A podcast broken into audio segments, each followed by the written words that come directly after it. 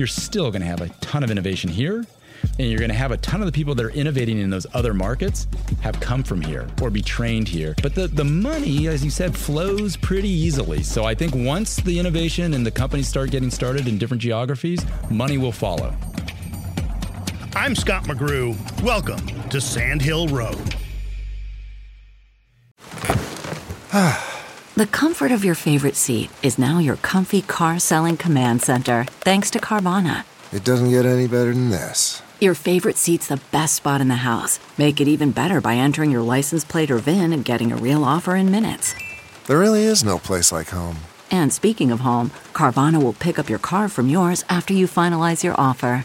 Visit Carvana.com or download the app and sell your car from your comfy place. Worried about letting someone else pick out the perfect avocado for your perfect Impress Them on the Third Date guacamole? Well, good thing Instacart shoppers are as picky as you are. They find ripe avocados like it's their guac on the line. They are milk expiration date detectives. They bag eggs like the 12 precious pieces of cargo they are. So let Instacart shoppers overthink your groceries so that you can overthink what you'll wear on that third date. Download the Instacart app today to get free delivery on your first three orders while supplies last. Minimum $10 per order. Additional terms apply. CarMax is putting peace of mind back in car shopping by putting you in the driver's seat to find a ride that's right for you. Because at CarMax, we believe you shouldn't just settle for a car, you should love your car. That's why every car we sell is CarMax certified quality so you can be sure with upfront pricing that's the same for every customer. So don't settle. Find love at first drive and start shopping now at CarMax.com. CarMax, the way car buying should be. Dave Welsh from KKR is in charge of a lot of money. $711 million. That's a huge fund. I guess it all depends on sort of scope and where you're looking. I work at KKR, so we manage $200 billion. So so you're so you're just the startup guy. You're, you're yeah, exactly. I'm the startup guy, in, the, the in the big yeah. in the big firm. Exactly. Putting in your dues, and then someday exactly. you'll really you'll handle a lot of money. Exactly. This week on Sand Hill Road, Dave Welsh and KKR's Next Generation Technology Growth Fund. Before we get back to the interview, a bit of background. This is not traditional venture capital, not in the way we've been covering it on this podcast. KKR is involved in growth equity funds. Venture capital hands out money very early to nascent companies, high risk, high reward.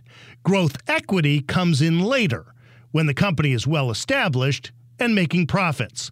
A safer, but far more expensive way of generating returns. Yeah, so we're coming in a little bit later stage. So we're not taking on technology risk. We don't try to pretend that we know sort of clairvoyantly where technology is headed. There are great people, many of which you've had on the show, that are really thoughtful about way out there where is technology headed. What we think more about is if a technology is in market and it's being used – um, how can we work with a company to sort of take that company from doing well, often in a local geography or maybe just you know one area, maybe one product line, and really help collaboratively scale them up to take that that offering or the that platform to uh, a much broader geography and sometimes into new product areas. So collaboratively working with sort of existing management teams to take something that's already in market but scale it up much larger so that it can really become a de facto standard in the new technology globally over time. I'm going to mention a couple companies that I mean only as analogy sure. to understand the question. Yeah. When you look at several companies that are in the same space, mm-hmm. one of them is Lyft, the other is Uber. One mm-hmm. of them is Burger King, the other is McDonald's. Mm-hmm. One of them is Holiday Inn, the other mm-hmm. one is Marriott, mm-hmm. and so on. How do you choose which one? I'm interested in this space. I think it's a space that, yeah. you know, I think we're going to make some money in. Yeah. How do you pick? It's not necessarily going to be the market leader. Yeah. But sometimes it will be. Yeah. Uh, how do you pick which in those spaces are the ones that you're going to bet the money on? Yeah. So I think when you have multiple companies playing in a space, it does come down to a number of factors, but it probably starts usually with the management team and sort of alignment of interest with management team and existing investors. You know, do we really see the world the same way, the way that you would build a business? What are the aspirations for that company over time? are you aligned and sort of where things would head? And do you have confidence that if things don't go where everybody thinks they're going to, if there's stumbles, that you will approach those in a similar way? And in our way, it's it's really trying to be collaborative and transparent. You know, not finger pointing or you know getting upset because something didn't go exactly the way that you you know maybe thought it was going to, but rather you know, looking at an issue and sort of trying to resolve it together. And so when we're looking at companies, that's probably the very first thing we do. If we can't get that alignment, looking almost at anything else starts to become, you know, really not meaningful to us.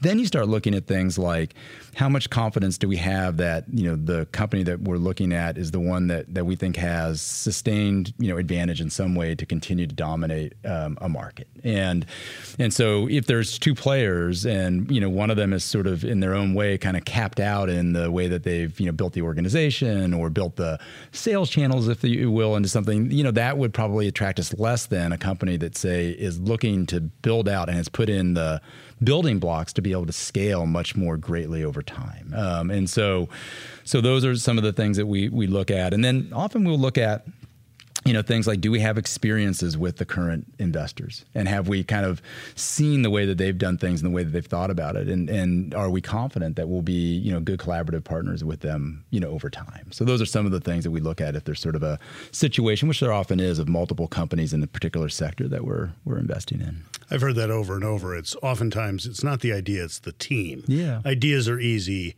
really good teams are hard. Yeah, I, I, would caveat that a little bit. I think early ideas are hard, you know, but once an idea has matured to some level, you know, I think then the idea becomes a little bit more obvious, then the team is incredibly important. And I think, you know, teams and the way that teams can, you know, ultimately change the trajectory of a business or work their way around issues when they, you know, come, um, that, that's actually, you know, really important as well. That's not just the sound of that first sip of Morning Joe. It's the sound of someone shopping for a car on Carvana from the comfort of home. That's a good blend. It's time to take it easy, like answering some easy questions to get pre qualified for a car in minutes. Talk about starting the morning right. Just like customizing your terms so your car fits your budget. Mm-mm-mm. Visit Carvana.com or download the app to experience car shopping the way it should be convenient, comfortable. Ah.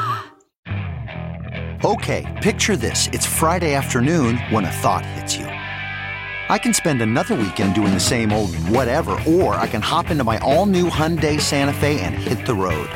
With available HTRAC, all wheel drive, and three row seating, my whole family can head deep into the wild. Conquer the weekend in the all new Hyundai Santa Fe. Visit HyundaiUSA.com or call 562 for more details.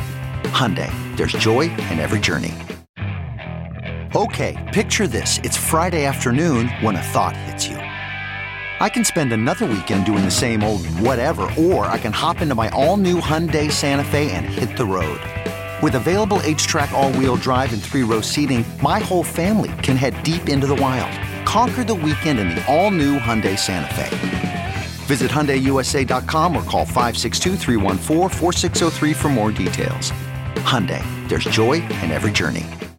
Companies are staying lo- uh, private longer. Uh, I assume that delays your exit. Uh, why do you think that is?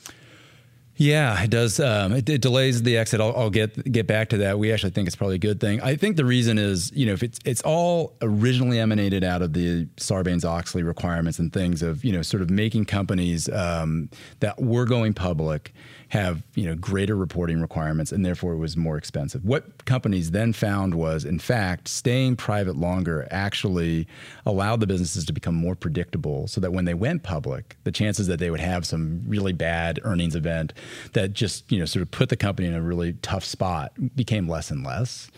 Um, and so I think being able to continue to evolve business models, make some mistakes, you know, sort of um, sometimes shift while you're in the private markets is sort of a nice thing to have because uh, those things are hard to do in the public markets. So I think a lot of businesses have said, you know what, let's not rush this. Let's you know give our chance, our company a chance to mature, give ourselves the opportunity, if we do, to make a couple stumbles in the private markets and get ourselves to a scale and to a repeatability of, of things that we can know that when we get to the public markets, the chances that we really have a stumble in front of everybody's eyes become much less. It does delay, obviously, the exit of things. Um, but one of the things about our firm and that I you know have learned, having only been at KKR three years, I did a lot of diligence before I joined about what are the things that the firm really cares about and long term building companies for long term and long haul results, long term relationships are really important to, to our firm. And so the notion that you might hold a company for a year, two, three more than you might have going back, you know, ways, that doesn't bother us. You know, if you think you're creating real value in the business, um, often there's no better place to be investing your time and money than in a company you know well that you're just continuing to accrue more value to. So that that that's okay for us. Now that said, darn good time to go public. It is. I mean, so you know, clearly we're seeing the public markets opening back up. You see a big pipeline of, of businesses going public, uh, and I think it's the natural evolution of a lot of buildup of underlying value in the private markets the last four or five years. Um, and so I think we've seen a few of the, you know, obviously larger IPOs coming. I think we'll see uh, many more here in the coming months.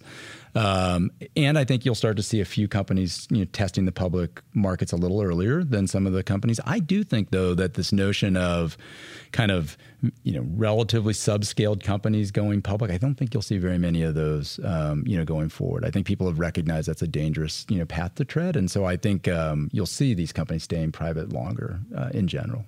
Give me a couple more examples of uh, companies in your portfolio that you're excited by. Yeah, so um, oh, in, we've, we've got a nice portfolio mix between the U.S. and Europe, um, and many of them sort of cross over. So we've got Lyft, as you mentioned. We have a very interesting business based out of Europe called Get Your Guide. Think of it as all things travel, not air, not hotel, um, not rental car. So you go and you travel someplace, it allows you to have the an experience. So sort of what you might show up and you know hire a concierge to go have you find a tour guide or you know have go find an experience doing something. They've created an online marketplace to clear for that, and it's actually taken off and is becoming a very very you know big business over in Europe.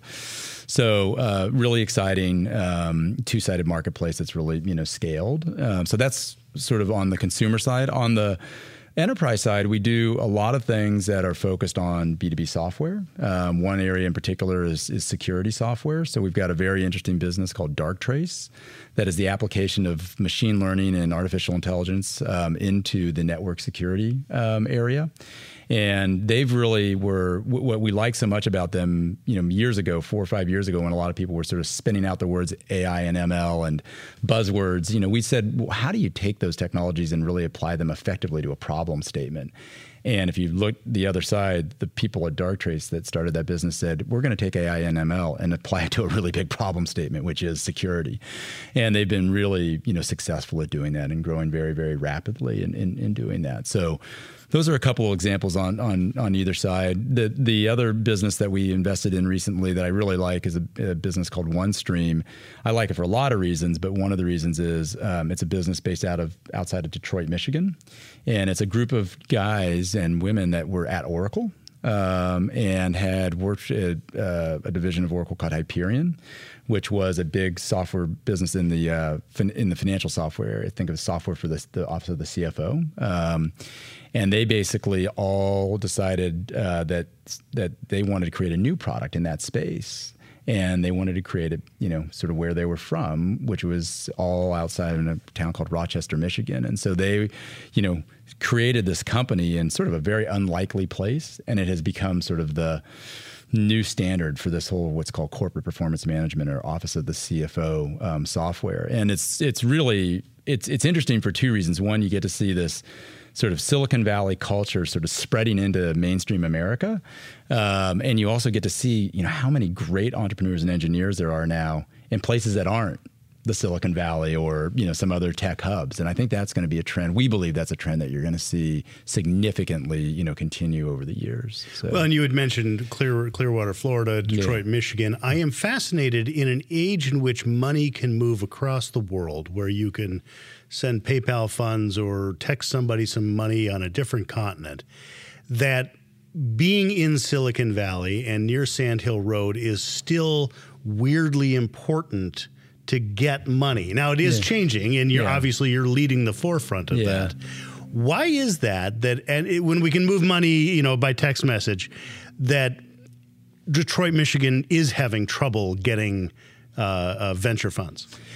Yeah, and I would say, and you're right. I mean, I, I, I would say um, it's there was a very large um, concentration of you know both talent and resources, and they kind of self reinforced each other over the years here. And so, in some ways, you remember years ago uh, I think someone, I think it was Sequoia, said we just we wouldn't invest in anything we couldn't ride our bicycle to, or there was some quote of that, you know, sort of ilk. And I think years ago it sort of made sense because, you know, really in terms of new engineering ideas and uh, things that you know really were going to move the dial from a technology perspective, it really did mostly all happen around here, and therefore, you know, the more capital came, it came right here, and it self reinforced.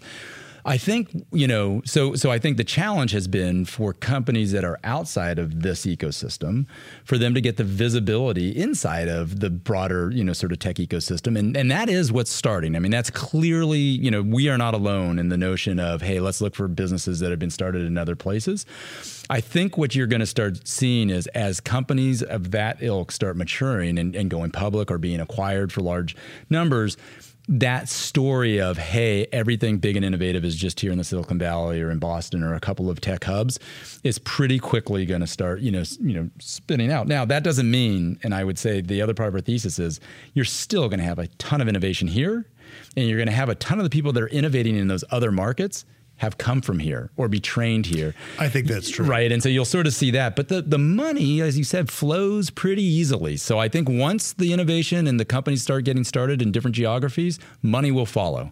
I, and I think that trend's going to accelerate yeah. very quickly here. I was yeah. these are Bloomberg numbers from PitchBook. Yeah. Uh, when we talk about tech hubs, Austin, Atlanta, Salt Lake City, you mentioned Boston uh, they were saying Austin slightly more than 1% hmm. of last year's venture capital yeah. money yeah. was going into Austin, which surprised hmm. me. Uh, same for Atlanta and Salt Lake City, less than 1%. Um, it will grow. How do places that are even farther outside of those tech hubs, the Peoria, Illinois, how Illinois, I'm from Illinois. Why did I mispronounce Illinois? Uh, Peoria, Illinois um, how do those companies get noticed by you or other firms if they are in those places? Yeah, I think it does take some effort on their part, right? I mean, so so part of it is going to be you see things like Exact Target that was started in Indianapolis, and you you know, in Indianapolis was not necessarily thought of as a tech hub, you know, at the time. All of a sudden, that gets on the radar screen at some level, and people start making trips through Indianapolis to see things. The flip side is businesses that are getting started in Indianapolis have to make a bit of an outbound effort to actually go to conferences, to go to, you know, events that may be held in San Francisco, in Boston, in these places. And sort of, you know, so it's a two-way street in that way. But I will tell you, it doesn't take a lot of sort of commercial success for people on the investing side to pretty quickly start seeking out because it's such a competitive market. We are always looking for what might be our edge to find a great company that isn't just right here in our backyard. Because right here in our backyard, you're almost for sure going to run into a number of other firms looking to invest in something. So if you start to see a few things coming out of another region, you will see investors start to follow to that region. I think it starts in more major, you know, city areas that have universities that have are now producing engineers, and so you know the the and then it just sort of migrates out of that over time. The person that was in, you know, Chicago maybe then goes to Peoria and starts something there because it's you know more cost effective to start there than Chicago, and you know you sort of you know migrate that way. It t- it'll take time, but I in the you know 15 plus years I've been doing this, I've definitely seen this proliferation starting to be more and more pronounced, and I and I think it's an uh, you know, sort of as they say, horses out of the barn on this one. This trend is not going to stop. Way too much engineering talent being start um, educated in lots of other areas for people not to take advantage of that and start businesses or grow businesses in places other than you know just here in the in the Silicon Valley. I was in Des Moines, Iowa recently, and I was struck by how cool it was. Yeah, uh, you know, uh, cafes and bike shops and yeah. and and art festivals and things. And one of the things that one of the theories anyway that somebody gave me was used to be kids from Des Moines would flee to Boulder, Colorado or to San Francisco or but they can't afford to anymore. And yeah. so they're making their own hometown cool. That's right. And I think you're seeing that in Indianapolis mm-hmm. as well. You are. Yeah, lots of places like that. I think even, you know, this place Rochester, uh, Michigan, which is outside of Detroit, it's a cool little town. Like it's a great place as a young person to, you know, go and and start a career and so on. You can buy a home relatively early. They've got, you know, so I, I agree with all of that. And I do think I'm a product. My my mom was from you know Indiana, you know, r- you know rural Indiana, and so you know I vastly believe that the work ethic and everything that sort of permeated through those regions when you start applying it to startups. I mean, people are going to see a huge benefit, you know, of, of that. I mean, there is, as you know, there's a notion here that's a bit troubling, which is there's been a lot of willingness for tech talent in the Bay Area in particular to jump ship to ship to ship to ship you know, if, if something does. And I think you see a lot less of that in some of these other areas where people are a little bit more willing to say, you know what, I'm going to stick it out, you know, even if things aren't, aren't going well. And I think that's a really healthy thing for a lot of these companies to take advantage of. So. What excites you? What's what's new and interesting out there that you think I, th- I think this is going to go somewhere? Well, I think it's the the convergence of all of these technologies of the last 25, 30 years now all coming to a point where they're really impacting traditional industries in a huge way. So you have, you know, sort of compute power getting to this level where everybody's got a supercomputer in their hand. You've got connectivity across the world in terms of, you know, high bandwidth at even, you know, most places now on a wireless basis. You've got storage capacity that's getting, you know, sort of bigger and bigger um, on, on a cost effective basis. And what we see at KKR is we look at our other industry groups, our non tech industry groups, where we do a lot of investing, you ask them the question of, so what are the things that you think are the biggest opportunities and risk factors for you? And almost inevitably, the CEOs of those businesses will say technology, right? And that I think is where the opportunity lies. Like we have gone from technology sort of being an investment area and a set of companies that we sort of just focused on in almost our own microcosm to now where technology is going to play a hugely impactful role in sort of almost every industry you can imagine. And to me, figuring out how do you you know, sort of get in front of those cross sections and say, how can this set of technologies really innovate, you know, that in industrial area, that place, that legacy area where you thought maybe technology would never go and, you know, find the technologies that can do that and potentially uh, invest in those. I think that's really interesting. You know, I think that's what gives us an advantage over time. Dave Welsh, in charge of KKR's Next Generation Technology Growth Fund. Next week on Sandhill Road, John Vrionis at Unusual Ventures will tell us what's so unusual. For more interviews with Silicon Valley's most influential entrepreneurs, check me out on TV at Press Here. That's Sunday mornings on NBC Bay Area and everywhere in the world on iTunes and at PressHereTV.com.